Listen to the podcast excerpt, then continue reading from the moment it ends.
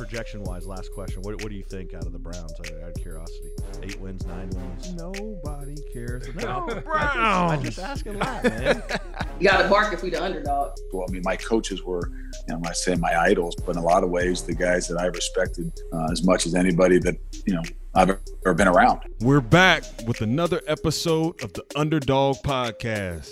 This is the place where knowledge nuggets aren't something you eat, but something you learn. But before we get to tonight's show, we want to say thank you. Whether it's your first time listening or you're a faithful listener, please download and leave a comment so we can continue to grow the underdog community. And with that, let's get after it. that's the biggest thing that I think that my job as a coach to do is to teach people how to handle adversity. Because there's one guarantee in life is that you're going to get knocked down at some point. And how you react to that is the most important thing in your life. Okay, because at the end of the day, you have two choices. You can react to it negatively or you can react to it positively. You can find, good. And it's our choice, and we have to make the right choice. And it's not an easy choice, but it's our choice to make sure that in times of negativity, in times of adversity, that we find the good in them. Currently, the outside linebackers coach at the perennial powerhouse West Virginia Mountaineers, the man with the southern drawl, Coach Dontae Wright. Welcome to the show, man. I appreciate y'all having me. That was one heck of an intro. You did a great job. Kyle, great to see you. Appreciate y'all, like I said, for having me. Excited to be on. Absolutely, we're it's an honor to have you. And uh, the one thing that you know, I think you were an older statesman at Miami, where we all played ball together. And I believe you made us, uh, or your your upperclassmen cohorts made made us sing on top of uh, lunch table. So we want to we want to start it off and do the West Virginia justice here and do a little rookie. Can't say the word hazing, but orientations. Can you give us a little bit of country roads from uh, John Denver? Let me tell you what, I can, but I'm not going to because nobody on this call wants to hear me sing that. That's why he is really good at what he does. I have no musical talent at all. Hey, that that just goes to show your self awareness is is is is top notch. hey, got to know yourself, man. If you don't know yourself, good luck. Good I can tell you this world. much: when Black and Decker come to Morgantown and you guys beat Oklahoma, we're all gonna be singing it. Every single one of us, the top of our lungs. There we go. Damn right. Be a couch burner or something. Who knows? Well, coach, uh, with this being the underdog, a lot of times we like to really dive into you know some of the most adverse moments that our that our guests have faced, and you know you starting out you know as a young man uh, and have have accumulated the success that you have. Want to go back to you know your childhood. Um, you know, you're from Louisa, Kentucky, a very small town, population of about 2,000. Um, and I know you talked last night, kind of on our pre-call, with you know some experiences with your mom of attending a KKK rally um, and, and whatnot. Can you just kind of take us back to kind of your childhood and, and your upbringing, and and and ultimately, you know, what happened to you in in the in seventh grade? Yeah, I, I- sure can, and it's an important part in my life, and I, I'll get to that. Um, I, I know you said I grew up in Louisa, Kentucky. I did. I was born in uh, on Andrews Air Force Base and just outside of Washington D.C. Um, both of my parents were in the Air Force. They retired from the Air Force. Uh, my mother and father split when I was about five or six years old. Don't know the exact time. You know how we get. We we kind of put that stuff out of our memory a little bit. Um, but around that time, we when they split, we moved to Kentucky, where my mother's dad was, and the rest of her family, um, to Louisa, Kentucky, which, like you said, is about two thousand people. It's right on the border of West Virginia, about three and a half hours from where I am right now. Um, grew up there. Had a, it wasn't easy because, as you can imagine, in the, the '90s to 2000s in, in small town Eastern Kentucky, racism was real, and me and my brother and sister were the only people of color really in the town. Um, and, and it didn't go over well at times, but it's part of the reason why I am who I am because it showed me what sports can do for young men and how to help that helps them to get through those rough patches. So I grew up in Louisa, Kentucky. Uh, when I was in seventh grade, where, where things kind of started going down a, a, as an adverse time in my life. Uh, my mother passed, not passed away. Sorry, my mother and me and my brother and sister were over in Huntington, West Virginia, coming back from the VA hospital because she was sick. She had uh, hepatitis that she contracted getting a tattoo when she was younger.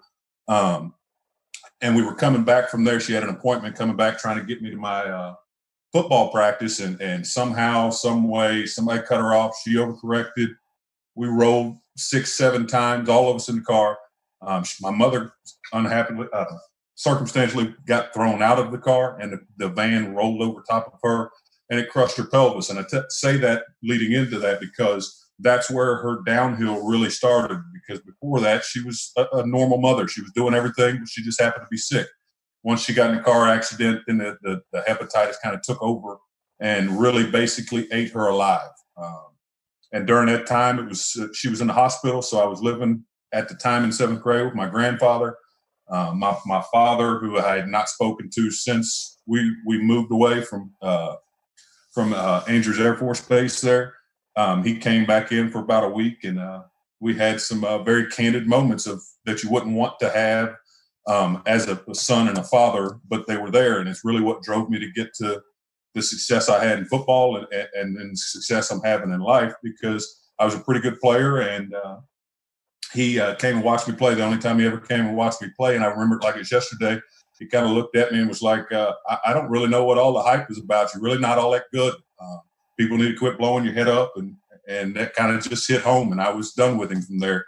So I moved on from him and and continued about things and stayed with my grandfather at the time, like I was saying um, while my mom was in the hospital. And then she finally got out of the hospital and was on hospice um, in the house. So I, I, had to help take care of my mother with with nurses and things like that. And then tragically, my freshman year, my birthday, my freshman year, my mother passed away. And as hard as that is for a lot of people to say, I, I sound crazy at times saying this, but it's the worst and the best day of my life.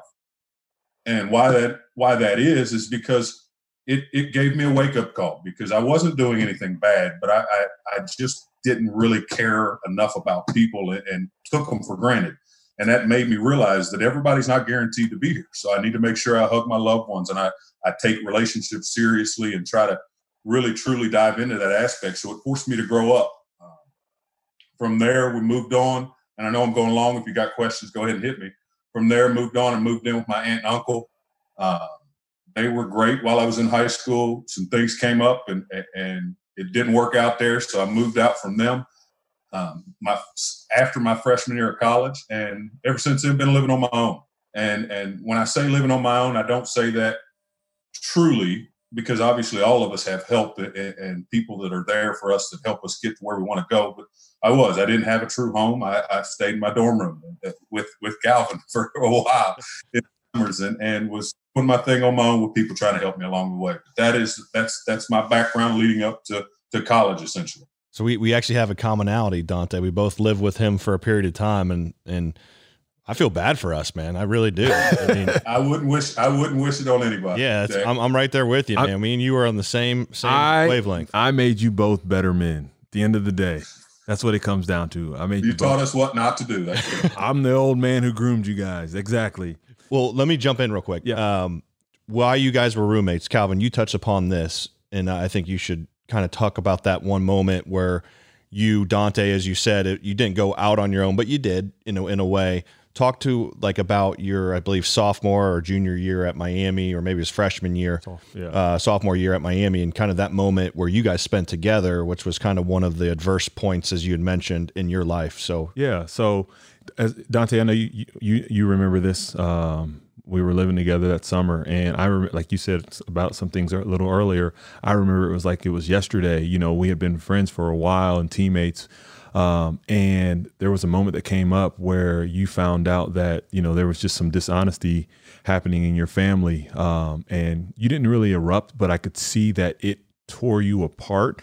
Um, and that I think that was a, a point that you had kind of alluded to, where you then separated from then you know your aunt and uncle who had really kind of been helping you along the way yeah uh, as bad of a time as it was it it it good time for me also because it it as we joked about you teaching us what what not to do that was a situation where i learned what not to do and how i didn't want to treat people and on the adverse side of it how i wanted to be for people i wanted to be that person that didn't let somebody down. That was always there, that had their back, and, and was honest with them, no matter if they that honesty they didn't want to hear it or not. But I, I, wanted to be honest with people, and I wanted to have real relationships that I'll keep hitting on. Every single day. But that was a tough time that, that taught me a lot. And I was lucky to have people like yourself and the rest of the guys in the house there to help me deal with that because as a 19, 20 year old young man, those things can really get you in a rut. But I had good people in my corner and, and, that were showing me the way of what, what I needed to do to make sure I didn't go down those pitfalls. What? No, and I think that's just important. I want to jump in is mm-hmm. and just kind of re bring it to, I guess, a little bit the current state. Uh, something I didn't realize while playing with Dontae and then speaking with you and, and understanding once again his underdog journey. I think our, our podcast is here to overcome adversity and just to, you know, people. We had Austin Hatch, Dontae from Michigan basketball used to play. Now he's a speaker. He lost. Uh, he was in two plane crashes and lost his whole family. And I think you know that's obviously tragic, but just as tragic, you know, is Dontae. You know, losing basically most of your family per se it might not be, you know, uh, death, but you know indirectly you're still losing that relationship. So the adversity i guess where i'm getting at um, just because you might not have uh, they physically passed away um, that and i know your mom did but the others that were involved you know it, it's obviously probably had a dramatic impact into the man you are today as you mentioned. It, it has. It is i would not be here. Like i said the best and worst day with my mom. I would not be the man that i am today if it was not for the things that i went through I, I, firmly believe that because the person I was before that, yeah, I was young, but I still I was not on the right track. I wasn't going to end up probably in jail or anything like that, but I just wasn't going to be the person that I could be. So that that's the biggest thing that I think that my job as a coach to do is to teach people how to handle adversity. Because there's one guarantee in life is that you're going to get knocked down at some point. And how you react to that is the most important thing in your life. Okay, because at the end of the day, you have two choices. You can react to it negatively, or you can react to it positively. Right. You can find, find it good, and it's our choice, and we have to make the right choice. And it's not an easy choice, but it's our choice to make sure that in times of negativity, in times of adversity, that we find the good in them. And, and you heard me say that about my mother. I didn't really mention much about my my aunt and uncle and those people like that, but they they taught me to find the good and the good was finding what I wanted to be as a person. And now that I found that, I, that's what I try to influence on other people, whether that be people I coach or people that may be listening here that I get to talk to whenever I get other talks throughout the world. Is that we have the choice of how we want to react to the negative things, positive things that happen to us in our lives. We just have to make the right choice. Um, and, and, it sounds simple, and I know it's not simple, but it truly is a choice, and you get to make that choice every single day. Love it, man. So let's fast forward. Um, and there's one thing that you know, if you go and YouTube yourself, and which I'm sure you've probably done, um, you're you know there's hey, a, there, you're bringing heat on him. I know he's got he stuff on you. He's gonna get it. He's gonna get it. Mm-hmm. So, but um, there's one thing you do that is there's a common theme in any YouTube video that of you when whether being out there with the players or being in front of the media, um, and it's your coaching philosophy, which is tough love. Care to elaborate and speak on what tough love is for you and what it's maybe done for you, and, and how you're you know putting that into instilling that into your players' lives uh, every day. Yeah, I, I, that is that is the staple of who I am as a person. I, I, firmly believe that. And tough love, the word love is weird in football. Not a lot of people associate that word with football because we're this masculine, tough, physical sport that you don't think of that. But at the end of the day, when, whenever you have a company, you have a team, you have whatever, if you don't have a true connection and true love there, you're probably not going to be as good as you should be. You can't. You're not going to be elite. Elite. You might be really good, but you will never get to that elite status if you don't have that love. So what I mean by tough love is first and foremost, I have to first find out what makes those people tick. Okay, and, and how I find out what makes those people tick is I have to build relationships with them, true relationships with them, and let them know that these relationships are not about sport. These relationships are not about uh, what sells or whatever fields you may be in. Those are not about that, but it's about me making a true connection and relationship with you as a person and you understanding that I want to help you get everything you want out of life. Okay. And you do that by having one on one conversations, by going out and being away from the office or, or the, the stadium or wherever it may be, and truly getting them in a setting where it's not your typical setting. It's not the office. It's not the field.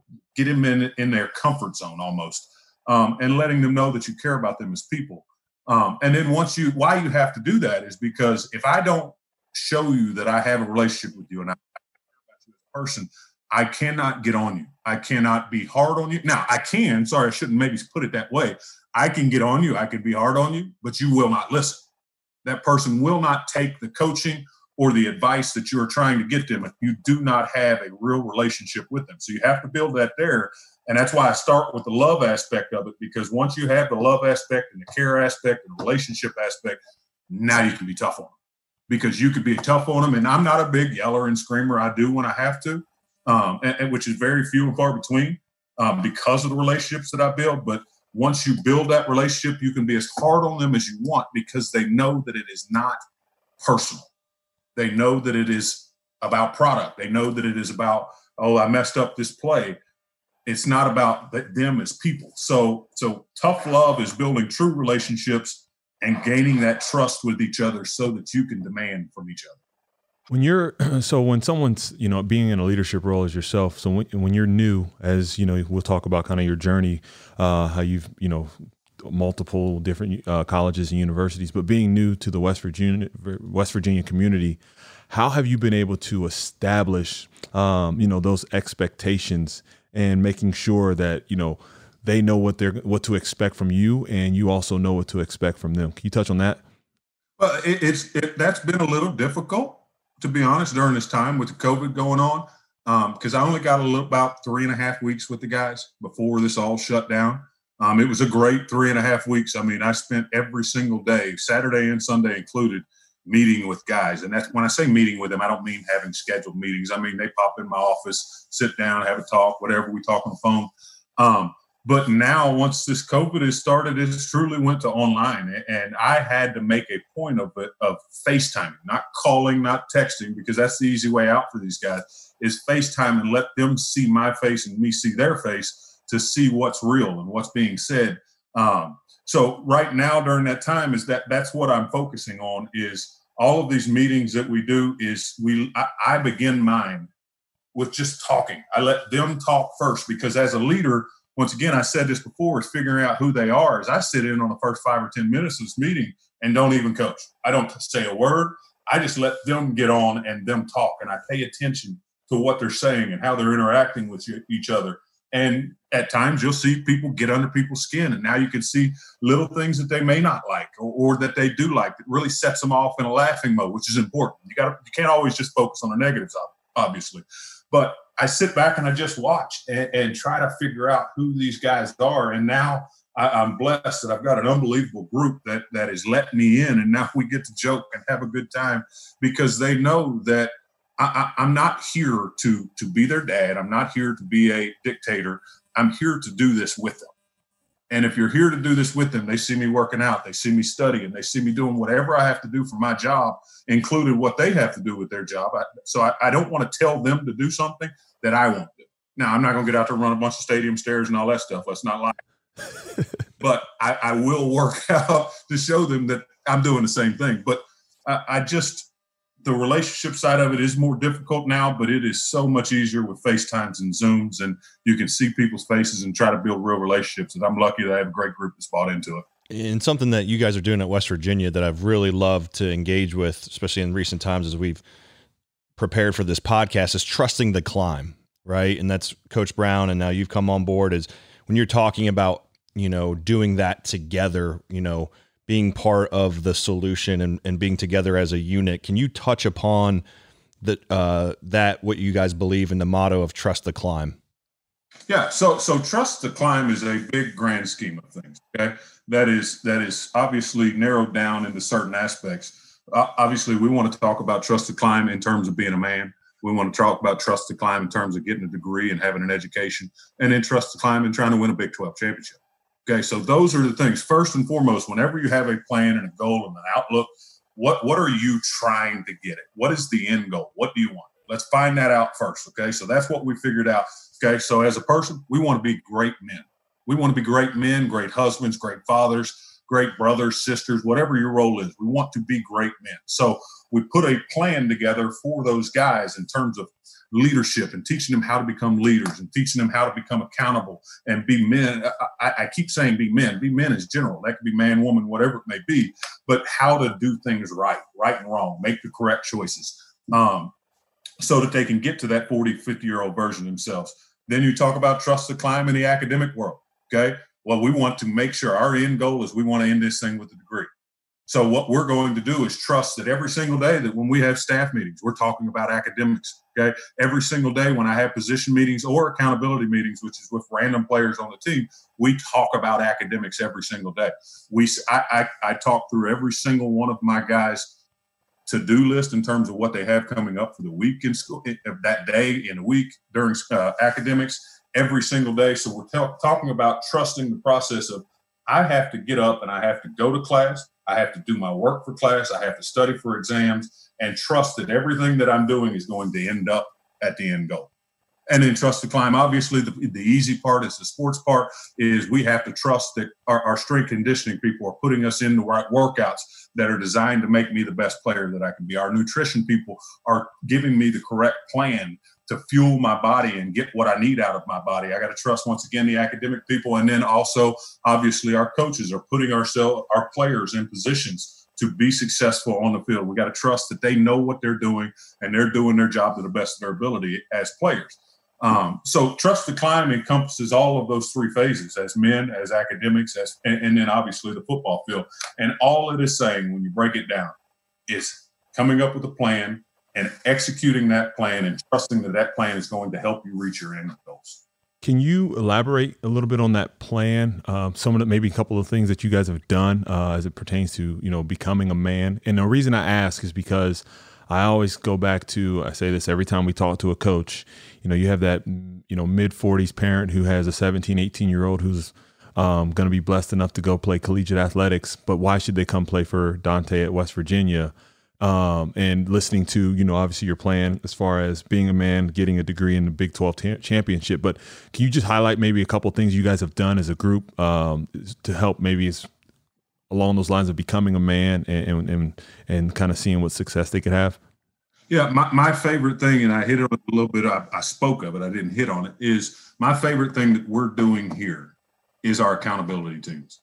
And, and, right now, that sounds like that's built just for the, the the pandemic that we're in right now. But we do this year round, and it is a way to get guys around people that they're not used to being because we get in our position groups and everybody's comfortable because that's who you're around every single day.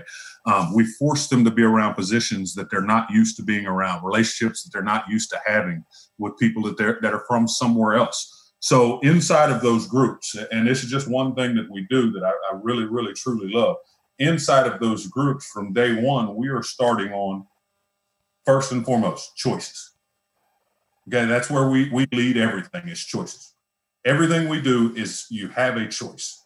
Everything you do in your life, everything you do with football, everything you do with academics, you have a choice. So the first thing we want to execute them, uh, educate them on, is understanding how to make the correct choices. Okay. And, and we all understand right from wrong and, and those kinds of things.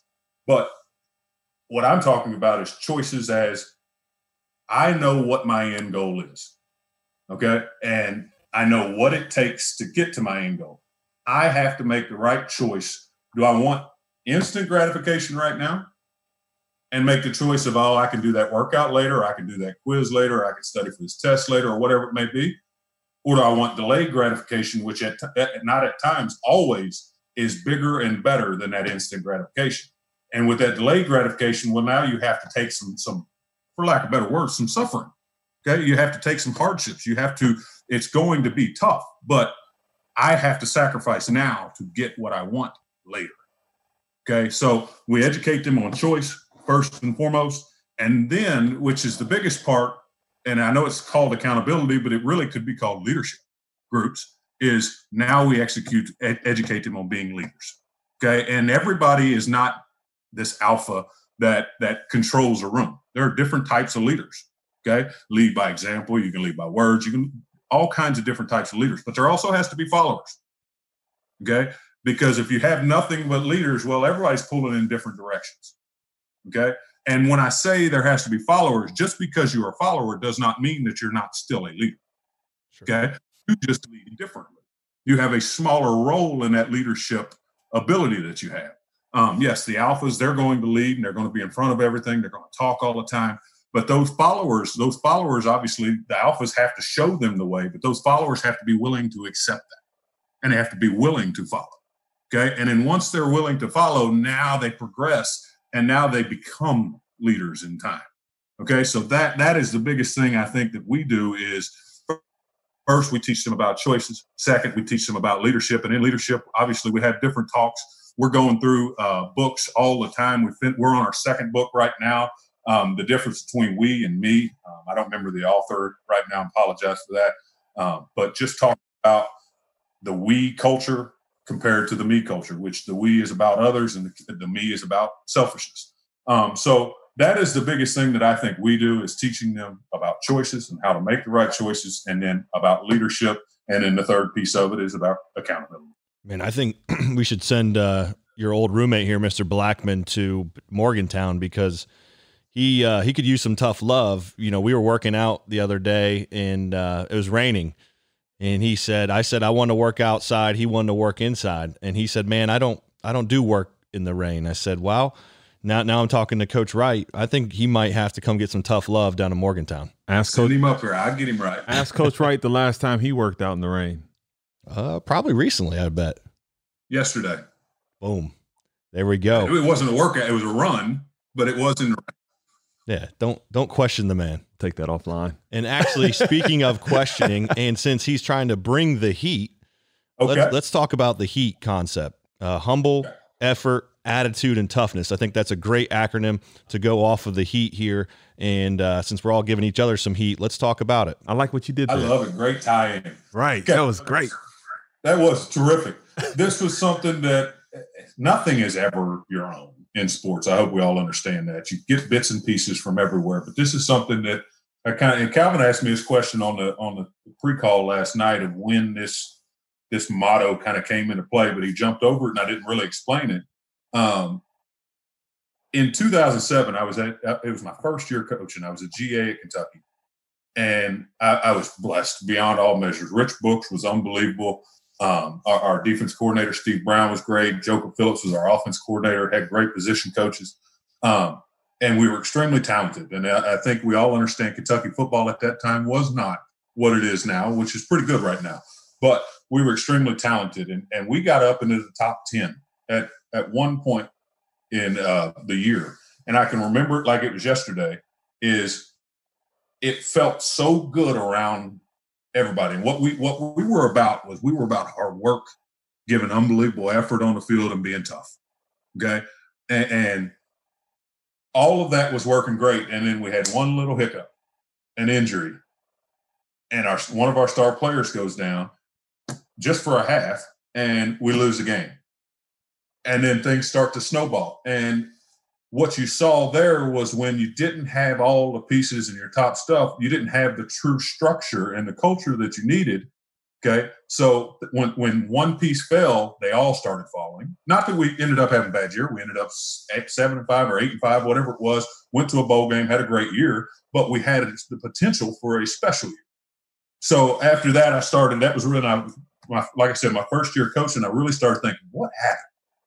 What happened? Well, in my opinion, and this is nobody else, I'm not saying I'm right, wrong. This is my true opinion, and it's not a knock, is we didn't have the proper leadership to be humble in our success that we were having.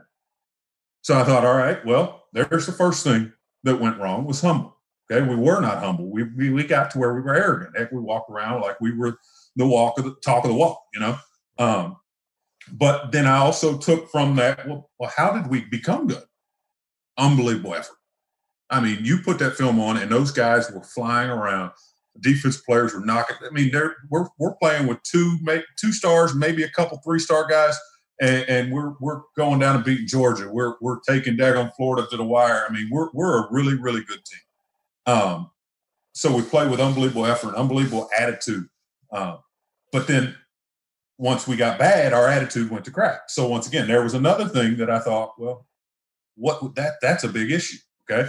So I took two positives and two negatives. My positives were the effort Okay. I think that is huge. Effort is unbelievable in sports. Okay. And then the toughness. We were unbelievably tough. Okay. But not so much on the mental side of it. All right. So, and then the two negatives were humbleness and uh, attitude. Sorry. Okay. So I started sitting there thinking, I'm like, okay, so how can I make this into something that I believe in? And I came up with heat and I came up with humble, effort, attitude, and toughness. All right. And how they're all tied together is I've got to be humble enough. I, I got to have confidence, but not be cocky, which is the definition of humble, in my my opinion. Okay, I've got to go out there and I've got to have unbelievable effort and work like I'm in last place, but have the confidence that I am in first place. Okay, so there's my my effort and my attitude mixed into two, into into two. And in toughness, obviously, we always talk about toughness as the physical aspect of it, but we have to be mentally tough and understand that things are going to go wrong. It's going to happen. Somebody's going to get a play on you. Somebody's going to get a penalty. The ref's going to make a bad call. Something bad is going to happen. How are you going to respond to that bad? So, so I came up with the HEAT acronym, and then I tied it into every single aspect of our life, and not sports. Is you got to have the same humble effort and attitude and toughness in the classroom. You got to go in there and go to work every single day like it is your job and you got to have the confidence to go in there and trust that you can learn the material and get what you need out of the class to attain your degree one day. You got to have the right attitude because if you don't have the right attitude, you go in there, oh crap, I got to go to class. Again, are you going to be at your best? No, you're not going to learn what you need. Okay. Uh, and, and, then that toughness, once again, is come, being able to overcome whatever happens in that class, whether it be good or whether it be bad. Uh, so I kind of just tied it all together and it became something that I believed in and, and I've used it at every stop that I've been at. I haven't got as much into it here just because I only had the three weeks with them in person. I'm not a big non-person with that t- kind of talk. I want that to be more in person, but it will be a big part of who we are here. Sure. No, that's great. Thank you for sharing the heat, and hopefully, Mr. Blackman will will institute that here here coming up. So I'll, I'll, I'll, I'll, keep you in the loop though. But going back, you talked about the journey. You've only been in West Virginia for a couple of weeks something I found uh, studying your body of work, as mentioned after leaving Miami, being at UK, North Alabama, Centre College, Morehead State, Tennessee Tech, Western Michigan, and now WVU. The one thing that stuck out to me, Dontae, from my opinion, was the persistence that you had of continuing your climb. I'm talking about trusting the climb. You know, if if you look at back at all those stops, you kept – obviously uh, the coaching industry is identifying your talent. Anyone that's listening to this point, we're approximately 30 minutes in, would understand. Obviously, you have a, a talent and a gift to lead young men and women. Um, talk to us about the defined, clear vision in your career, and anyone that's aspiring, whether if it's in the the working world of uh, you know a different career and a different industry, or inside of coaching what is someone that's listening that you can tell them about your defined vision and your belief of continuing your climb? Okay. So, so my defined vision, all right, and, and my clear belief of what my climb is, okay. At the end of the day, and we talked about this last night, at the end of the day, football is football, okay. So, yes, do I, uh, I, as a competitor, I want to be at the top. Okay. So that's why my climb continues to why I want my climb to keep going is because of my competitive nature.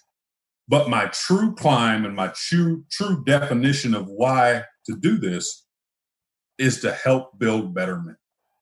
Okay, and that's why I said football is football. Doesn't make a difference. All right, and and Calvin said this last night about adversity, about dropping to lower levels, and, and I told him no, that's not it. I said it, it's not adversity; it's just another stop. Um, so my true my true definition of me and why I do what I do every single day is to help young men who maybe didn't have or do have the role models that they need get what they want out of their lives. Okay. And as long as I keep that outlook, where I'm at and what I'm doing will not matter. And as long as I keep that outlook, I will keep progressing because that uh, outlook is my why. All right. And, and that's something that I think is unbelievably important for every single human in this world is to know your why. I don't care what you do. You can be a janitor. Why do you wake up every single morning? Okay. And my why is to help young men. Okay. And when when you wake up and you have the why in mind, then the work will come with it. You'll, you you don't have to push yourself to get out of bed. You don't have to push yourself to go and get that workout. You don't have to push yourself to study film or to study, uh, read a book or whatever it may be. You go out and do it because you have something bigger than yourself that is driving you. And, and I think that is key in everything we do is find out why. Once you find out your why, put it out there in front of yourself every single morning. When you put it out there in front of yourself every single morning, you'll chase after it every single morning. And if your why is right, because you can have a wrong why. People chase money, people chase all fame, all that stuff. If your why is right, when it's all said and done and the dust clears, you'll be sitting where you want to be sitting. Whatever your goals are, you will attain those because you will never stop pursuing your why and making that come to fruition. Yeah, and that's a great knowledge nugget. I love that. You've said a lot of different things, given a lot of different philosophies and advice, but anyone that's listening, if you take one thing away, is going back to and a lot of things we've talked about, and even with Simon Sinek and and uh, who came out with a book it, that's well known, one of the best out there. Um, what is your why? Defining your why, mm-hmm. and uh, yeah, I love that man. And, and and to me, piecing your whole story together, and that's one thing I didn't necessarily understand completely when we played together was everything that happened. And I think a lot of those things that happened in your life and that adversity you know you've obviously that's helped define your why and now you have that clarity and you attack it every day and you have a clear vision which i think does help you persevere through those tough times. And then using all of your your your training and your dna and your mental toughness and uh, using the heat acronym yourself and setting that example you know your servant leadership is definitely something i think anybody listening and watching and uh, results speak for themselves. I mean, just look at his body of work. So if you're if you're thinking we're biased because we're old teammates and friends, that that's not the case. My man has earned his way through uh, in each stop, and I know you're going to do big things uh, down there in Morgantown. So I appreciate that. we ready for uh rapid fire? Rapid fire? Yeah, I think that was a mic rapid drop. Fire. Rapid fire. You didn't know about this, did you? I did not. Thanks. Appreciate the heads up. Yep, no doubt. Here, here's your heads up. You didn't think we were going to let you off easy, man. Come on now. no, good with it. All right. So your guilty pleasure is steak. Oh, I love it.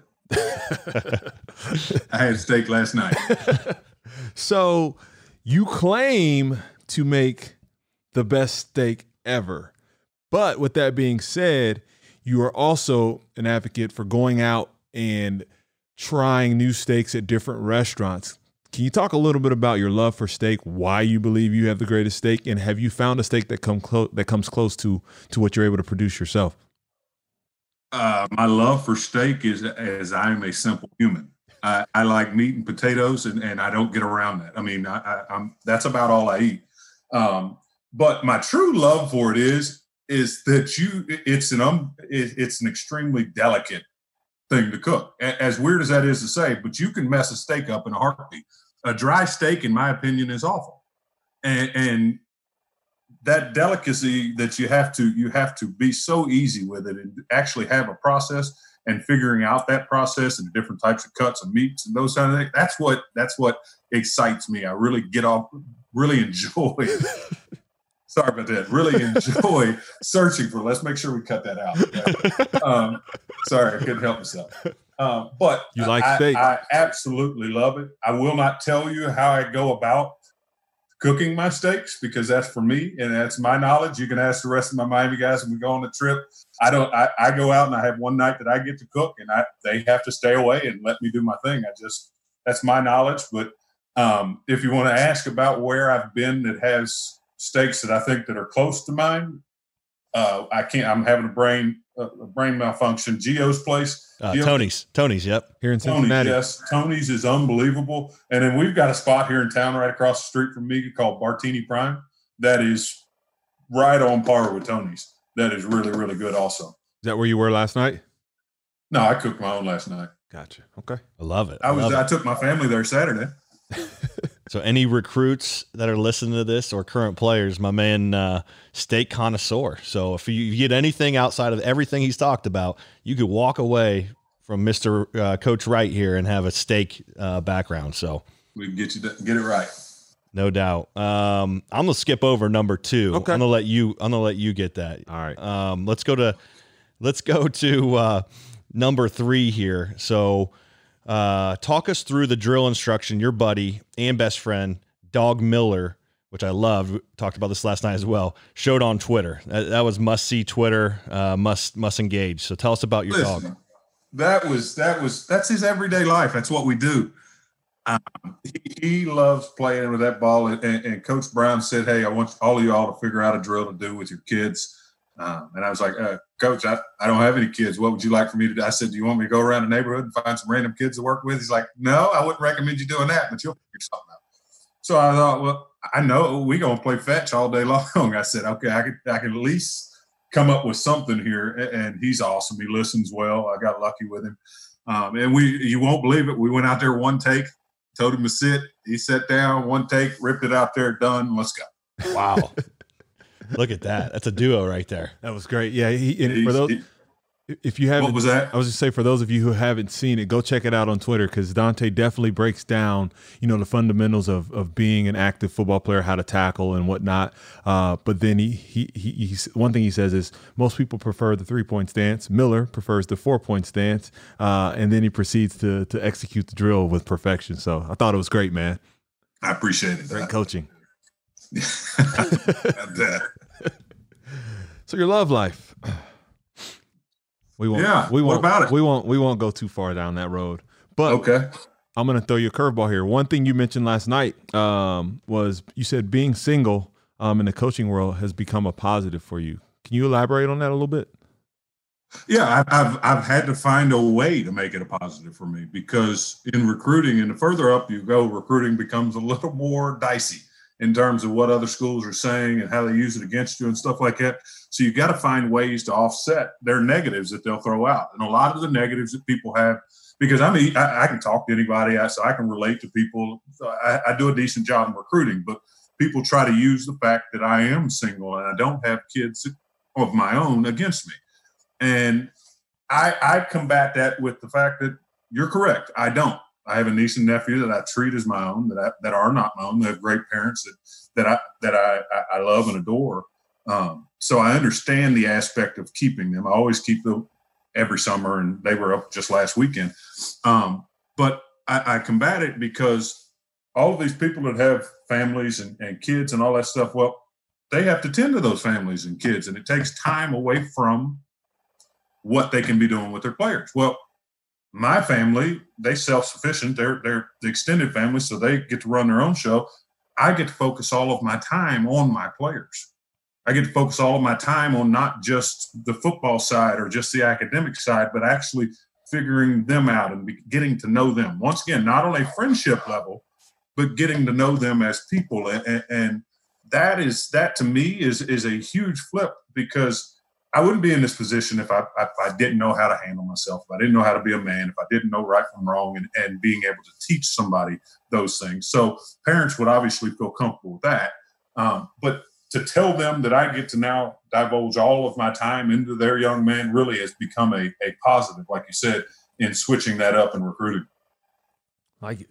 Love it. Hey, this is not on our hot list, but let's give since he's been putting you on uh, on the on the hot seat. What what about what hot take do you have on uh, Mr. Blackman here that you can share? Oh boy.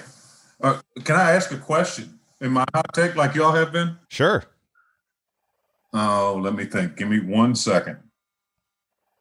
I know you got a lot of stories, so I can- got so many. I You wanna see, my first one that came in. I, I I had to stop it from coming out because he's married. and I can't What about karaoke? about past. I can't talk about past relationships. So What's that's our out. What's our song? Well, not our song, but we perform well. That's that's that's a great question. Is be honest with your viewers and and and Decker and myself right now. Who was the lead of our group every Monday night when we went to do karaoke at Brick Street? Definitely me. Okay, Decker, he just lied straight to your face. Everybody that's on here, he knows I controlled the show. I came up with the routine, everything. He just was background noise. And you guys want to know what the song was? Boyz II Men, End of the Road. oh my goodness. Yeah. Sure was. I have a great picture of it I do still too. too. I do too. We'll have to, maybe we'll post that picture with the podcast. I uh I guess I missed out. I was a few years after, man. I missed out on this. Yeah. Listen, Deck, we went every single Monday, sang the same song every single Monday. No wonder they didn't let us out at Brick Street on weekdays after after you guys. Sober. Yeah, we kind of ruined that. Oh man, what what is uh what, one of the last ones here we had is um when when the COVID uh, pandemic is not necessarily over, but once things are lifted and, and the new normalcy, what what's one of the first things you're going to do once it's quote unquote unlift un, unlifted? Uh, go be around my guys. I've been doing everything because I'm on my own and I don't have to worry about anybody. I go out and go hiking and play golf and do the stuff social distancing that I would do in a normal time. I cannot wait to get around my guys. I mean that from the there is nothing more that I love than being in a room with my, my players or players in general and being around that team and just joking and cutting up and just being ourselves. I, I cannot wait to get back and be around my guys. I love it. Enjoying the process. Like I think it, I think that's a great way uh, as as we wrap up here. Um, you know, you want number four? Oh, uh, oh yeah, yeah. That's actually even a better way. So yeah, I was gonna let you off, but this is this is Calvin here. Last I'm just one. gonna say. Oh, actually, you know what? You ask him. This is your old roommate. Let's. Can you give us a thirty second pregame speech? Can you get in the mind? How can you flip that switch real quick? oh. So we're over two. We asked him to sing uh, "Country Roads." That that didn't happen. Now now a pregame speech. Pregame speeches. If if you if I could just rattle one off right now, then it means it really wouldn't be real. True. Pregame have to come in in the moment in, in what's happening and, and what's happened throughout the week and all that lead up. There's so much more that goes into pregame speeches. Um, I would love to, but no. Like it, like it. That's a great, that's a great way to end, man. That, he, and that's a great answer. Yeah, no, absolutely. So just to kind of bring everything full circle here. So from you know the adversity you faced, Dontae, as as a as a young man, and growing up through, and then uh, overcoming that in, in, what we call uh, here at the underdog, overcoming adversity to sustain excellence. I think you're the epitome of that. And congratulations on on your journey, everything you're doing, and uh, from the bottom of my heart, you know, I know uh, just being around you as at an early age myself, uh, you were always a guy that was, you know, emotionally charged. Like you were there, you were present. You you were an alpha, in my opinion. Uh, not that everyone has to be, as you mentioned, but you were that for for myself. Uh, watching and looking up to you, and then to see you take that and not, uh, you know, you you just keep elevating it. You keep uh, you know, climbing climbing that hill, and and we we wish you nothing but the best we can't wait to see your your continued climb. And uh, what is a way for our audience and anyone listening to engage with Dontae or West Virginia? Uh, follow me on Twitter, Coach Wright 37 Very easy. Um, Instagram, DTAE37. That's DTAE37. Um, and then Twitter is WVU Football. We're easy to find, man, and, and we post a lot of post post a lot of content, and uh, I'm very accessible. Send me a message, whatever. I, I'll get back to you as soon as I can. Awesome, man. Awesome. Yeah, well, thank you so much, man. Yeah, Thanks for your, your time. time. Yeah, appreciate you guys. Can't wait to see where y'all take this podcast either. And you know, if you ever want to come to Morgantown, let me know. My place is open. We'll be there. We are in. We'll be there. All right, fellas. Thanks for listening to the Underdog Podcast. Please subscribe and rate our podcast on the Apple and Google podcast apps. And send our Twitter handle a screenshot of your rating at Underdog Pod with your shirt size for a chance to win a free t shirt. See you next week on the UDP.